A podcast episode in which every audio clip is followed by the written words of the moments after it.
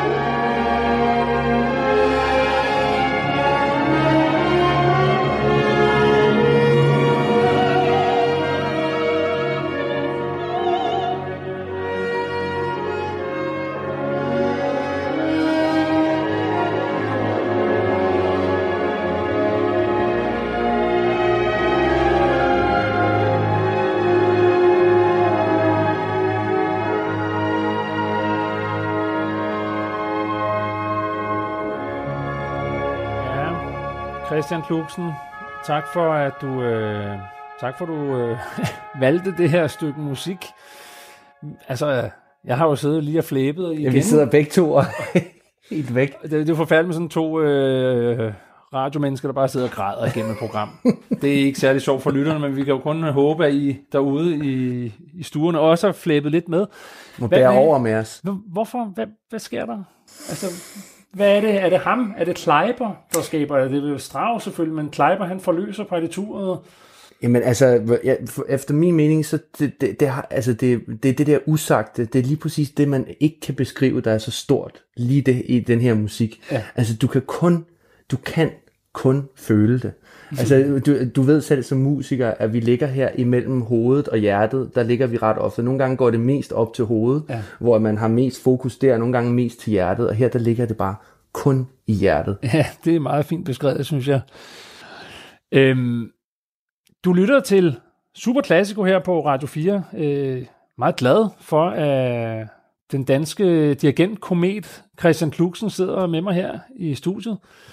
Vi snakker direktion, musik, dirigenter, hvad der gør en god dirigent. Øh, og selvfølgelig vores øh, fuldstændig uhemmede kærlighed til denne her musik.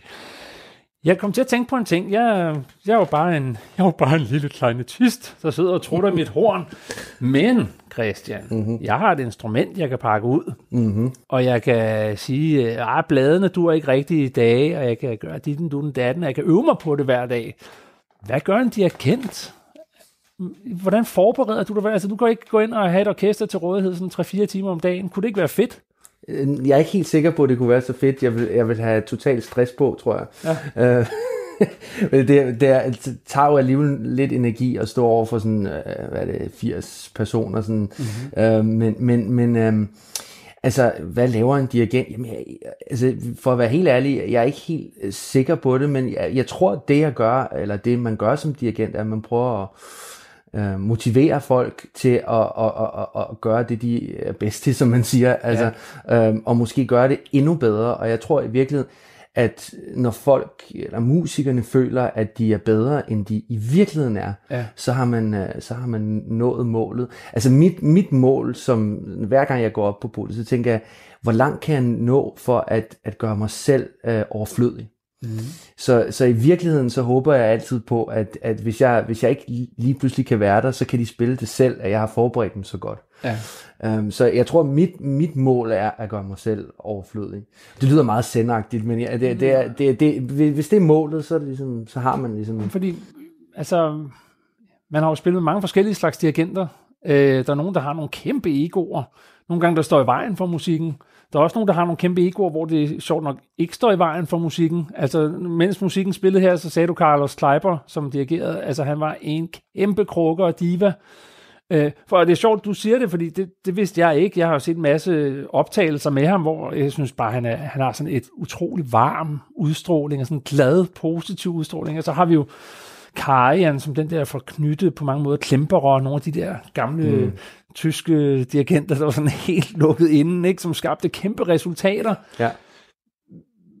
Altså, det der ego-ting, ikke? Altså, det, det var også det, øh, ideen om dirigenten som den store tossede mand, der er et geni, og som bare kan trumle alt og alle. Det gjorde de jo i hvert fald i, mm. i gamle dage. I mm. dag må de jo ikke, der er vel der er ting og sager, du slet ikke må i dag. Ja, altså, jeg tror ikke, jeg ville have gjort de ting heller dengang, men jeg, jeg ved det ikke. Altså, der er, der er jo på en eller anden måde, øh, altså det er jo blevet meget mere demokratisk, på, altså på overfladen i hvert fald. Der, ja. altså, man, man, det er måske blevet mere humanistisk, og jeg, jeg, jeg, sy, jeg synes, det er mere, det er mere menneskeligt, altså at, at se sådan en diktator, der står og fremtvinger ting mm. øh, fra folk, som de måske i virkeligheden ikke har lyst til at give, eller spiller af frygt. Altså jeg, ja. jeg ved, det, det lyder utrolig idealistisk, men på en eller anden måde kan man jo høre frygt i en orkesterklang. Også, altså nogle gange kan man jo simpelthen, når Toscanini, den gamle italienske mand, der stod og råbte af orkestret, så kan man jo simpelthen høre, hvordan orkestret, de, de spiller utrolig godt, men man kan høre, at der er en vis frygt i klangen også. Ikke? Ja. Um, så, så altså, jeg, jeg, jeg tror ikke helt på den der stil med, at man må stå og, og, og, og få musikerne til at, at ryste i bukserne. Og, og det, det, altså, jeg, jeg, jeg tror mere på, at man må motivere, men altså ja, jeg tror også på, at man, altså, det kræver et stort ego at være øhm, sådan fuldstændig overbevist om det, man gør. For man bliver jo hele tiden beskudt fra alle sider. Man bliver spurgt ja. om, jamen, skal den her tone være kort eller lang? Skal vi, skal vi uh, spille delegato eller staccato? Hvad fa- altså, der er utrolig mange ting, ja. man, ja. man bliver spurgt om, og der skal man helst komme med et lynhurtigt, glasklart svar. Ja. Og øh, det er jo heller ikke altid, at man selv har gennemtænkt de ting, man får spørgsmål øh, om. Nej. Og man må have en fuldstændig idé om, hvor, hvilken form er der i den her musik, hvad for en klang skal den have. Ja. Man skal have den her vision, altså, ja. øh, og, og, og motivere folk.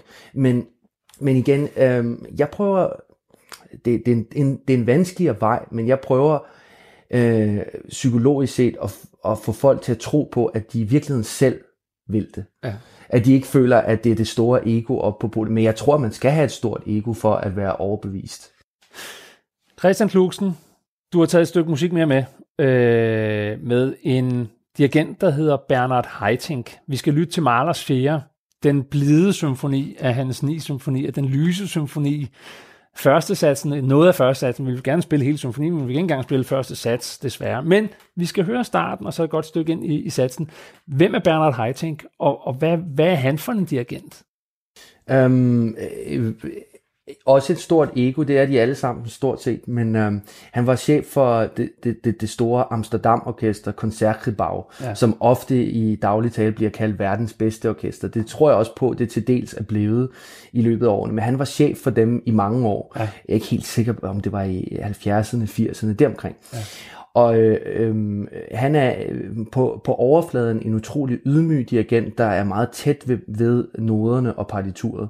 Som, Hvad vil som, det sige? Ja, men det, det, at, at han tager sig ikke så mange friheder, som, så igen, man, man, man hører ikke så meget egoet, man hører mere den musik, der rent faktisk står på papiret. Så jeg vil, jeg vil våge at påstå, at man hører mere maler, end man hører Haitink, i, når han dirigerer. Øh, men Øhm, han, han er, igen som jeg siger, han er også et stort ego, men grunden til, at jeg har valgt den symfoni med ham, er for det første, fordi det var en af de første symfonier, der virkelig øhm, øh, hvad kan man sige, betagede mig, eller øh, gik ind i blodet på mig. Øh, Mahlers symfonier er sådan virkelig sådan the, the stuff som, som dirigent, det er det alle gerne vil lave. Og så Heiting, han, ham har jeg haft, øh, altså... Hvorfor, hvorfor undskyld, jeg lige op, hvorfor vil dirigenter gerne Mahler? Jamen, der, igen, der er nogen, der gør det, fordi at de, de, de, de kan godt lide de her store svulstige passager, hvor de kan stå og fremvise deres ego. og så er der andre, der gør det for, for dybdens skyld. Øh, og øh, øh, det har en så utrolig stor dybde, og jeg, jeg synes, Heiting han er en af de her dirigenter, der altid prøver at finde dybden i øh, partituret, og øh, altså, jeg har, jeg har studeret hos ham, var, var øh, tre gange øh, øh, til sådan masterclass ja. hos ham, og har været hjemme hos ham flere gange, og øhm, og drikke kaffe. så det, altså, han, ja, Ja, det synes jeg. Altså, øh, han, er, ja, han er utrolig behagelig og, og, og, og sød. Han er i forøvrigt lige trukket sig tilbage. Det er jo ikke så tit, det er jo ikke ja. så tit dirigenter gør det. Nej. De dør nogle gange på podiet, ikke? Altså, i stedet, det, det, det, men, men han har valgt at trække sig tilbage, før det blev helt gralt. Ikke? Hvor gammel er han egentlig? Jeg ved, jeg tror, han er 90 eller deromkring. Men han er, han er fuld i, i fuld vi gør sådan set stadig, og god fysik, og, og han har betydet meget for mig i den dybde og indsigt, han ligesom bringer til, til musikken. Ikke? Så nu kommer første sats af Mahlers 4. Ja, og jeg vil bare lige sige, at øh, prøv, prøv at høre i starten her, altså det lyder næsten som om, at det er musik, øh, der er skrevet til, til julen. Ja, og den står lige for døren. Det gør den. Ja,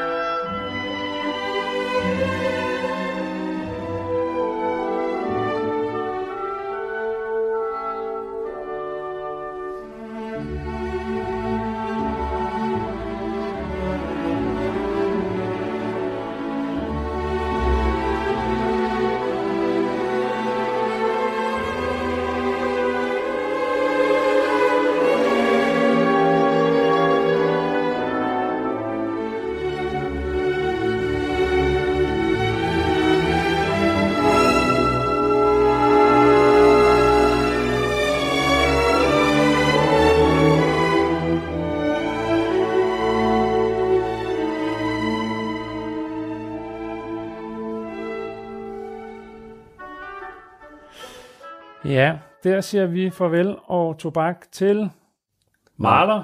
Mahlers 4. symfoni. 4. symfoni, ja. sats med Bernard Haitink. Og Koncertgebau. Det var simpelthen koncertgebau. Nå, ja, det var det. Altså, jeg synes, det er meget morsomt, at de, de kalder sig selv bare verdens bedste orkester. Nej, jeg, jeg har hørt dem et par gange live. Altså, det er jeg bare ikke enig i. Slut. Men altså, det er jo meget subjektivt. De har i hvert fald en rigtig god sal.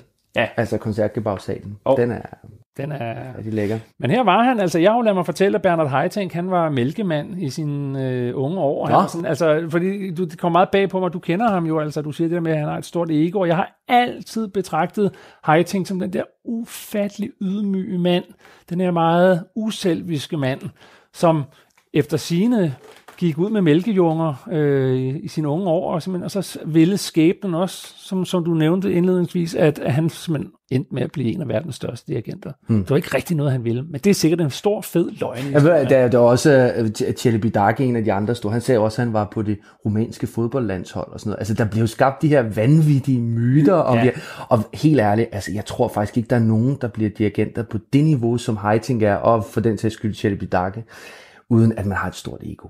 Nej, der skal noget personligt drive til overbevisning om, hvad man vil. Ja. ja. Jeg sidder her med Christian Kluksen stadigvæk heldigvis. Vi er i gang her med første halve time af Super Classico, og vi er nu nået dertil, hvor vi skal ringe en klassisk fan op.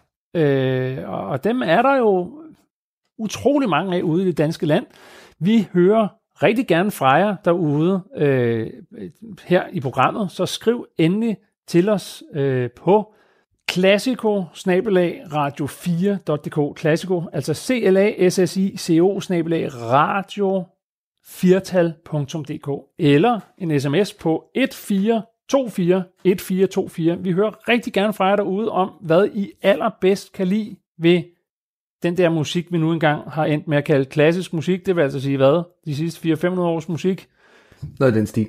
Et eller andet, ikke? Det er også noget underligt, vi skal kalde det kategoriseret. Men hvis du nu vil med et eller andet, skriv til os. Vi vil gerne høre, hvad du, præcis du, synes er dejligt fra, fra den øh, øh musikverden. Christian Kluksen, vi skal ringe en klassisk fan op. Og øh, det er faktisk en, som øh, du har anbefalet, vi skulle ringe til. En, øh, en gut, der hedder... Øh, ja, hvad hedder han? Jens Christian Hillerup. Jens Christian Hillerup, ja. Og han, øh, han, er, han er lidt speciel, synes jeg. Jeg synes, det er rigtig sjovt.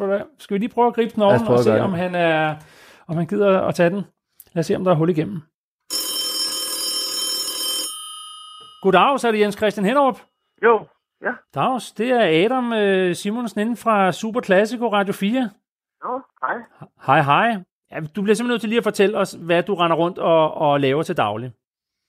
Jo, altså til daglig så arbejder jeg på øh, Niels Bohr Instituttet inde på Københavns Universitet som øh, ingeniør, hvor jeg laver øh, instrumenter, vi bruger til forskning. Ja. Øh, blandt andet arbejder jeg på et, øh, et bor, vi øh, bor ned i indlandsisen med og får sådan nogle iskerner op med noget meget gammelt is. Det er ligesom oh. øh, det er et af de store projekter. Det, det, det er jo lige noget, der er oppe i tiden, det der, forestil mig. Er det ikke for at blive klogere? Er det for at blive klogere på fortiden og temperaturstigning og sådan noget? Ja, præcis. Det er for at blive klogere på, hvordan at, øh, hvordan at øh, pludselige klimaforandringer har, øh, har, påvirket, øh, har påvirket klimaet tilbage Spændende. Spændende. Nå, men det er, jo, det er jo ikke... Vi skulle bare lige finde ud af, hvad du egentlig render rundt til daglig, fordi du er ikke musiker på den måde, men altså, du, du laver underlige, sjove instrumenter, men der er også et andet instrument, du så også beskæftiger dig med. Er det ikke rigtigt, du spiller øh, viola, eller det, der hedder bratsch? Jo, det er rigtigt. Det er rigtigt. Altså, hvordan, hvordan er dit forhold til det? Du må lige forklare os nemlig, altså, du er en glad amatør, eller hvad? Ja, en, en, øh, en meget glad, øh, meget amatør, vil jeg sige. Øh, jeg, jeg, jeg, startede med at spille violin som barn.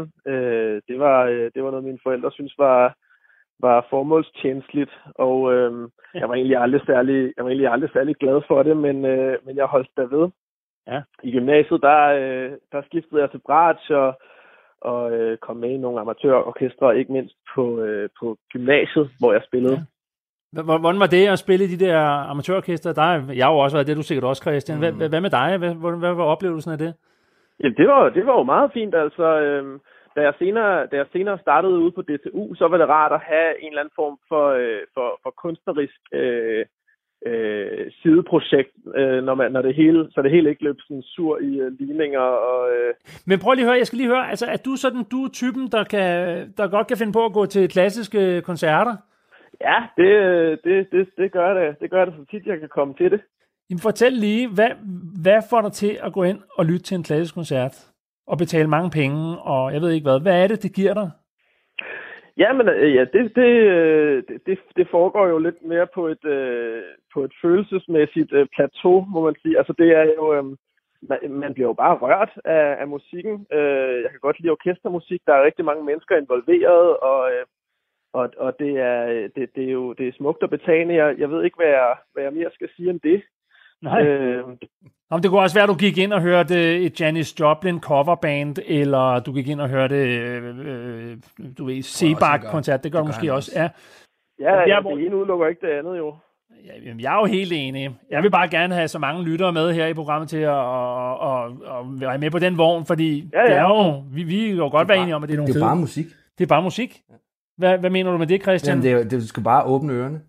Og hvad sker der så? Så sker der noget. ja. Hvis jeg lige må, må, øh, må, må øh, hægte mig op på Christians argument, så synes jeg også, at der er, øh, det, det er på en eller anden måde en frihed ikke at være ekspert i, øh, i det her musik. Altså, øh, at, at jeg ikke har alle svarene, når, når folk spørger mig om noget.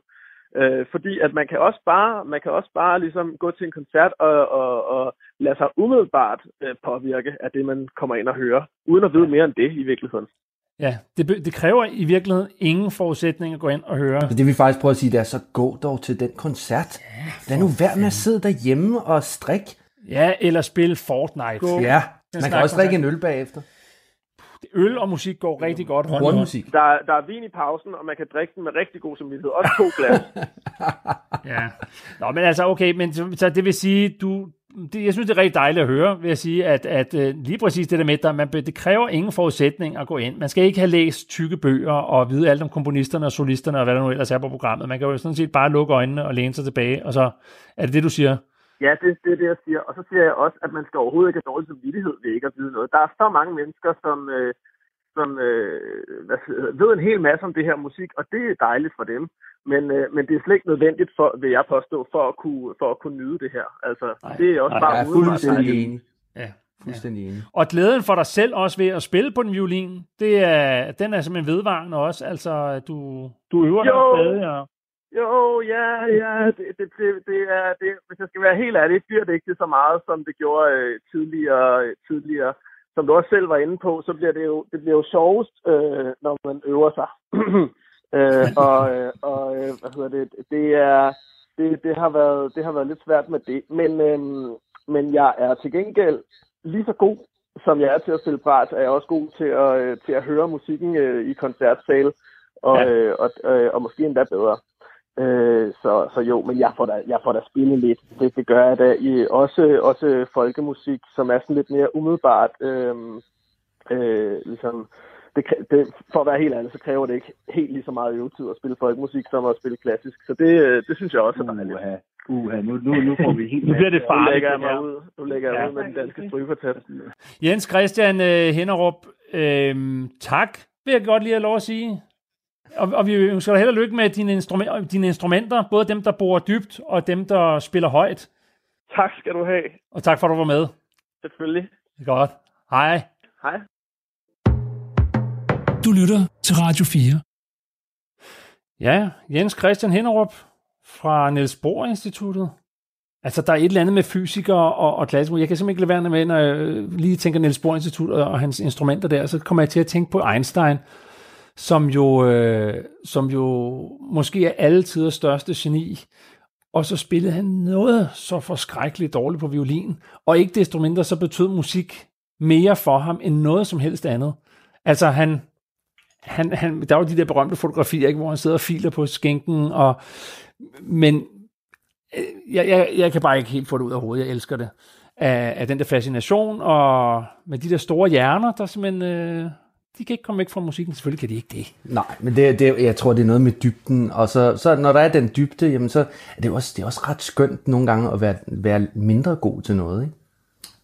Jo, Det er en, befri, en befrielse faktisk. Altså, jeg mener, øh, jeg tror, altså, jeg, jeg, jeg prøver også altid, hvis jeg skal lave noget i min fritid, så prøver jeg at vælge noget, som jeg ikke umiddelbart er, er lige så god til, som det, jeg laver til daglig. Ja, man skal kunne slappe af i det og være ja. i det. Vi skal lytte til, øh, vi skal lytte til et stykke musik nu. Espansiva. Nielsen. Wow. Karl. Karl, den store Karl, øh, med Sjællands Symfoniorkester, det må man ikke kalde det længere desværre, det hedder nu Tivoli Copenhagen Phil. Om sommeren. Ja. Og så om vinteren hedder det vist Copenhagen Phil. Det er sådan, det er rigtigt. Jo, og de ændrer navn, som vi andre skifter underbukser. Sådan men, er det jo. Øh, man skal være op på beatet for at følge med med det orkester, som i øvrigt jo er et, synes jeg, ualmindeligt interessant orkester. De er meget... Øh, hvad hedder det? Fagnende. Fagnende og versatile hedder det ikke. Det hedder altså, de, de, de omfavner det hele. Ja, og det er jo hele Sjællands Symfoniorkester, kan man sige. Det kan man de godt kommer, sige. De kommer ud og laver alle mulige sjove projekter. Ja, som de andre landsdelsorkester naturligvis også gør. Men her, der skal vi altså høre det med en dirigent, som jeg ved betyder meget for dig. Hvem er dirigenten? Det er en øh, dansk dirigent, selvom hans navn er italiensk, så øh, er han dansk. Han hedder Giordano Bellincampi. Ja. Og han var jo chef for, øh, dengang de hed Sjællands Symfoniorkester, i begyndelsen af 2000'erne. Øh, og han, øh, øh, lige der omkring i, øh, det har måske været 2005 eller 2006, der, der skulle jeg ligesom bruge en ny lærer. Ja. Så jeg, jeg, jeg tog bare telefonlisten, og så ringede jeg til ham og, øh, og spurgte, har du tid til at undervise mig? Det sagde han blankt nej til. Men så alligevel sagde han ja til, at jeg kunne komme forbi og vise ham noget video, hvor jeg dirigerede. Ja. Og sagde han bare, du tager croissanter med til, til, til morgenkaffen. Og det gjorde jeg så. Ja. Og siden den, den dag, så, øh, så, så har vi ligesom øh, på sin vis øh, har, jeg, har vi hængt lidt på hinanden. Øh, jeg har assisteret ham i forskellige produktioner, og, og øh, men han er en god kollega ja. øh, her i, i, i Danmark, og vi har jo ikke så mange danske dirigenter, så man skal sætte pris på dem, de gode kollegaer, man har. Men det var en gylden periode i danske dirigenters tid, fordi det var også lige omkring der, hvor at Michael Schönwandt var øh, chef for kapellet, ja, og Thomas Dagsgaard var chef for Radiosymfoniorkestret, så der skete ting og sager for danske dirigenter i Danmark øh, på det tidspunkt, så, øh, så det er lidt spændende, og så synes jeg i øvrigt, at den her indspilning af Carl Nielsens 3. symfoni, også kaldet Espansiva, ja. øh, er øh, umådelig god, og den har en fantastisk energi, så alt kudos til øh, det daværende Sjællands Symfoniorkester, Copenhagen Phil. Og hermed Carl Nielsens 3. symfoni, første sats, også kaldet Espansiva-symfonien. Under direktion af, af Giordano Bellincampi.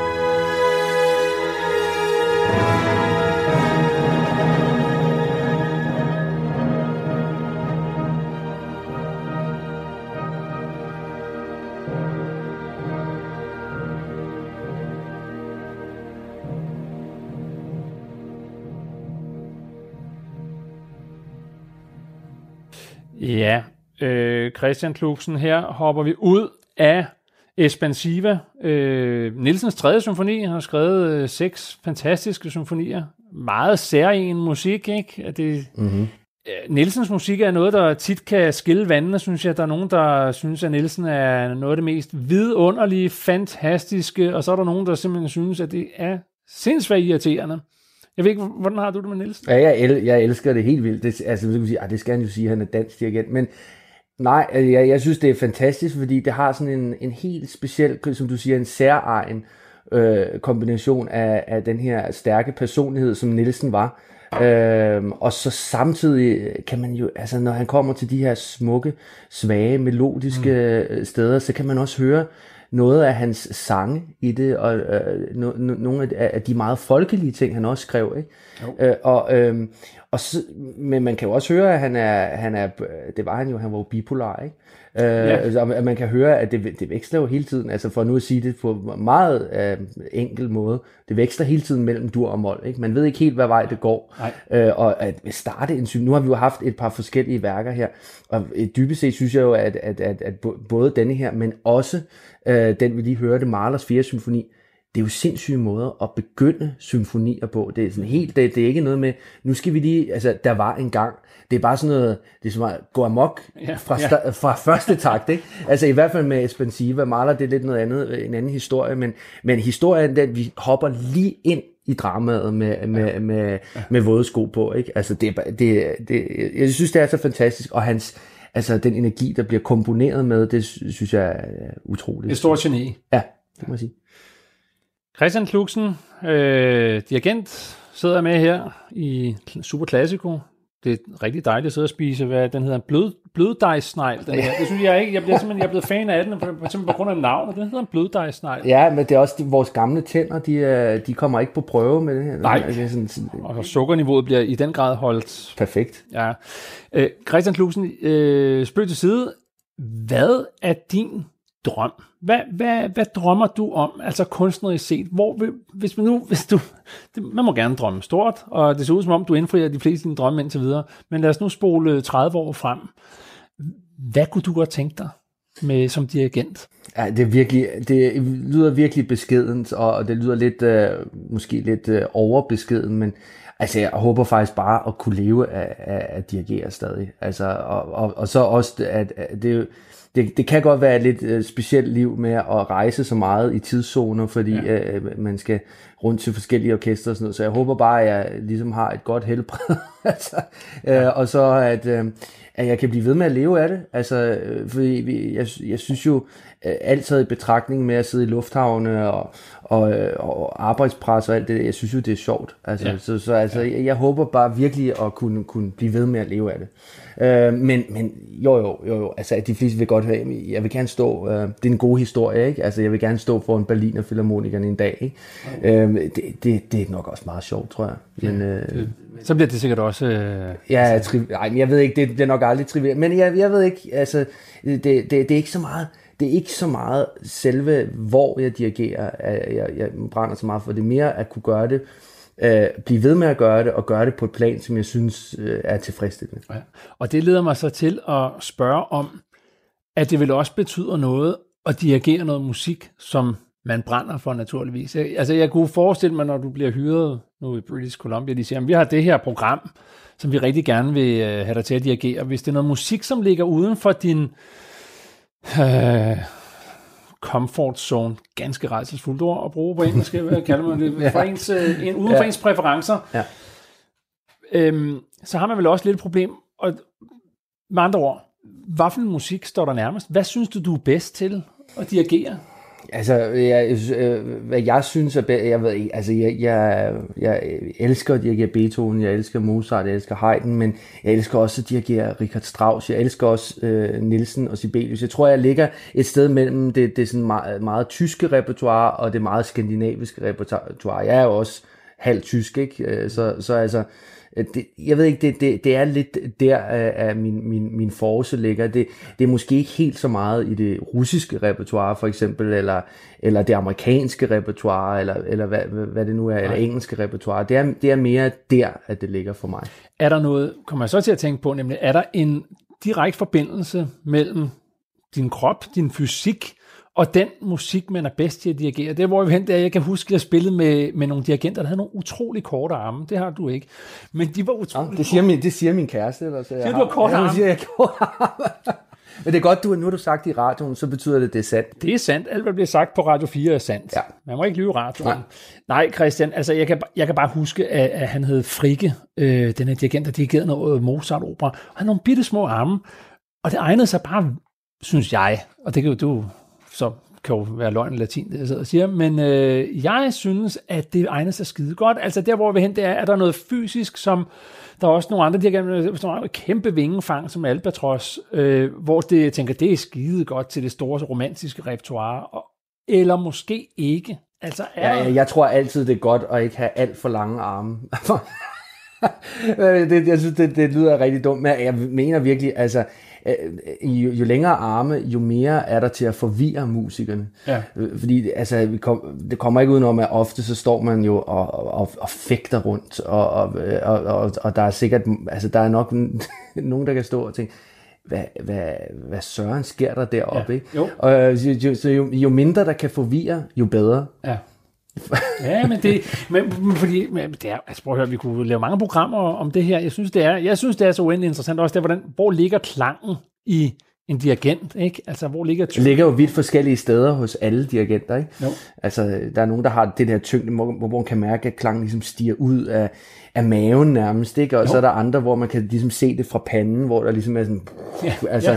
der er sådan en, en, en, jeg tror, han er en lettisk dirigent, der hedder Majs Jansons, Ja. Der kan man ligesom se, at det, det kommer ligesom fra ansigtet. Han dirigerer også. Hans hænder er ofte op ved ansigtet. Ikke? Ja. Når man ser det her ansigt, bliver man sådan helt, wow, der kommer en utrolig energi Ja. derfra. Så, så, så det, det, det ligger vidt forskelligt. Og Bernard Haitink for eksempel, det ligger virkelig sådan i mellemgulvet og sådan kropsligt uh, grounded Ja, på en eller anden ja. måde. Så, så altså, mm, du har fuldstændig ret. Uh, det, det kommer fra forskellige uh, poler på, i kroppen, ligesom. Ikke? Vi skal lige øh, også øh, række ud i det danske land og kigge i en koncertkalender, Christian Klusen. Øh, du har fået lov til at kigge på en liste og finde 4-5 steder, hvor der er nogle interessante koncerter. Det kan være store, små koncerter, men nogle, nogle steder, som du reagerer på og lige tænker, hmm, det der, det lyder interessant. Og lad mig lige høre, hvad du har fundet frem. Jo, Adam, øhm, øh, jeg, nu tager jeg det lidt i sådan øh, i, i øh, vilkårlig rækkefølge faktisk, men altså øh, øh, den første koncert, der sådan falder mig i, i, i øjnene, det er en koncert med Odense Symfoniorkester, Ja. øh, og det er den øh, 28. november kl. 19.30 i Odense Koncerthus. Og det er i morgen. et i morgen simpelthen. Øhm, og det er med en øhm, dirigent, som hedder David Dansmeyer, som en af, er en af mine rigtig, rigtig gode venner, fordi jeg havde faktisk hans job i uh, Skotland, efter at han havde det som assistent for det skotske nationalorkester. Og vi skal faktisk ses her, uh, her uh, på min fødselsdag den 30. november, så, så den, det er klart, det er, den, den, den falder mig lige i Hvad er der på øjnene. programmet der? Og der er Brahms første symfoni, og der er øh, øh, Bachs Ricercar øh, i arrangement af Webern, øh, og, øh, og så skal Rafael Altino, der er solobrassist i Odense Symfoniorkester, han skal spille øh, et, et, et, øh, et øh, værk øh, for Bratsch og Symfoniorkester. Så det, bliver- det, bliver, det bliver en fest, tror jeg. Ja, for pokker. Ja. Hvad har du mere på Jamen, så har jeg på min fødselsdag den 30. november, altså det er klart, der skal man have noget, der kan få en til at føle sig lidt ung, så der tænker jeg med et ungdomsensemble, Ja. det, er- det er måske noget, der, så der, det er det tidligere DR's ungdomsensemble, som nu ikke hedder Druen mere, men nu hedder det Duen, fordi det bare er øh, Danmarks ungdomsensemble, Øh, det er stryger, og de spiller i Lyng Kirke i øh, Fredericia kl. 14.30 til 16.30. Øh, jeg er ikke helt sikker på, hvad programmet er, men jeg så et billede her af, af Lyng Kirke, og den så fantastisk ud. Og det er helt, næsten helt sikkert med Morten Rylund ved rådet. Det er det, og Morten Rylund er jo en, også en af vores øh, fine danske dirigenter, Ja, ja, som absolut. lige har fået et fint legat, Emil Holms mindelegat. Det vidste jeg ikke. Øh, så øh, så det, det, han er også sådan lidt øh, op i tiden, kan man sige. Øh, så det, er- det, er, øh, det, det, det, det, det synes jeg også så interessant ud. Ja. Og så kommer man jo ikke uden om Messias. Og det er jo julemåneden står for døren. er altså, det. der er blevet opført messiaser Ja. i et væk. Ja, Og der, men der, der, der skal man jo prøve at finde nogle af de, øh, de rigtig gode, og vi gå ud og søge lidt efter dem. Og der, der var der en, der lige faldt mig i øjnene. Uh, det var Messias i Marmorkirken simpelthen. I. Uh, og det er jo, ja, det er jo i København. Uh, og nogle fine solister, sine Bundgaard, uh, og, uh, som ja, sopran, og Elisabeth Jansson, uh, alt, David Danhold til nord, og Magne Fremmerlid, uh, bas. Ja. Uh, og uh, Øh, det er med musikere fra det kongelige kapel øh, og dirigenten til Ole Røg Schmidt. Øh, altså, det, det, det tror jeg bliver godt. Ja. Hvis jeg lige skal ja. sige det med Messias. Så jeg kommer afsted og købe nogle billetter. 30. Ja. november. 30. Klok- november. Klokken 16. Ja. Det plejer at være noget af det, der virkelig tænder folk, ikke? Ja, og Messias, det er, det er, jo, det er jo jul øh, uden lige. Altså. Ja. Øh, og ja. så er der jo øh, en, en anden lidt sjov ting, og det er simpelthen en juletræstænding ja. øh, i Herning, ja. for at det ikke skal være løgn. Ja. Øhm, og, øh, og det er med øh, Herning Kirkes drengekor. Og det, det er jo et drengekor, som har fostret utrolig mange dygtige folk i Danmark, altså øh, øh, blandt andet øh, tenoren Peter Lodal og øh, baritonen øh, Jens Søndergaard øh, yes. øh, og Bo Boy Skovhus også. Øh, så der er virkelig nogle, nogle øh, navne der, så det, det, øh, og det er sammen med Ensemble Midtvest, Øh, virkelig fint dansk ensemble. Øh, øh, og øh, ja, det er simpelthen på torvet. Byens juletræ tændes. Det, det, det bliver... Fri entré. 1. december. Ja. Klokken 15.15. 15. Ja. Herning Kirke.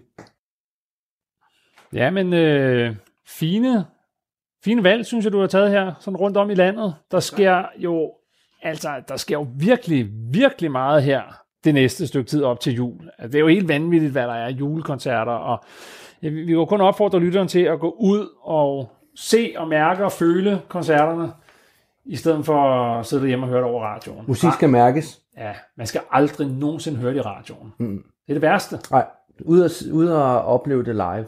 Selvfølgelig. Christian Kluksen, tiden går, klokken slår, det har været hyggeligt at have dig inde. Du er ved at være kommet... Nej, du er halvvejs igennem din øh, bløddejsnegl. Den er kæmpe stor, den her snegl. Jeg kan slet ikke øh, have den i min mave. Nej, det er forfærdeligt. Men den må udgøre det for, for din aftensmad så her. Det gør Ja, men jeg tager resten med. Ja, det er du hjertelig velkommen til. Du skal have øh, kæmpe tak for, at du gad at lægge vejen forbi her. Øh, jeg håber, jeg kan komme ind og høre dig dirigere snart, Christian. Ja, vi må se. Så er der noget på plakaten her, hvor vi kan opleve dig på, altså hvor vi ikke skal til Tromsø og til British Columbia i uh, Canada? I, du kan tage til Finland, eller du kan tage til Sverige. Altså det, det er morsomt. Øh, ja. Ved du, vi havde Britone øh, Møller i programmet sidste år. Hun er også over hele verden. Og, men vi, vi skulle da have hjem i Danmark her og høre også. Jamen, jeg, jeg kommer gerne, hvis de ringer. Nej, men øh, Christian, er der noget, du vil sige til lytterne? Gå ud og hør musik. Ja, kan jeg sige. Og skal vi ikke slutte programmet af med noget af det allerstørste, der kommer fra vores breddegrader? Lad os gøre det. Det er Sibelius 7. symfoni. Uh, den store finske komponisten Sibelius. Sibelius. Ja, og vi får starten af den. Uh... Ja, vi må godt tale lidt over starten, fordi den, den, uh, den, den, den starter sådan meget, meget stille, men altså, altså det, for mig der er det nærmest orgasme i musik, det her. Ja. Og det kommer lige i begyndelsen af symfonien. Og altså, det, det bliver nærmest ikke større. Prøv at lægge mærke til, når den her basun, øh, trombone, kommer ind. Øh, det er jo altid en himmelsk klang, når, når basunen den lyder. Ja. Og det kan man også høre i hele december måneds julekoncerter. Der er jo også nogle gange, man hører trombonen eller basunen, som hedder på dansk. Ja. Og det er altid himlens klang. Og den kommer altså også her i Sibelius 7. symfoni. Så alle jer derude, øh, ud og hør den store musik og basunens klang. Tak, Christian Klosen.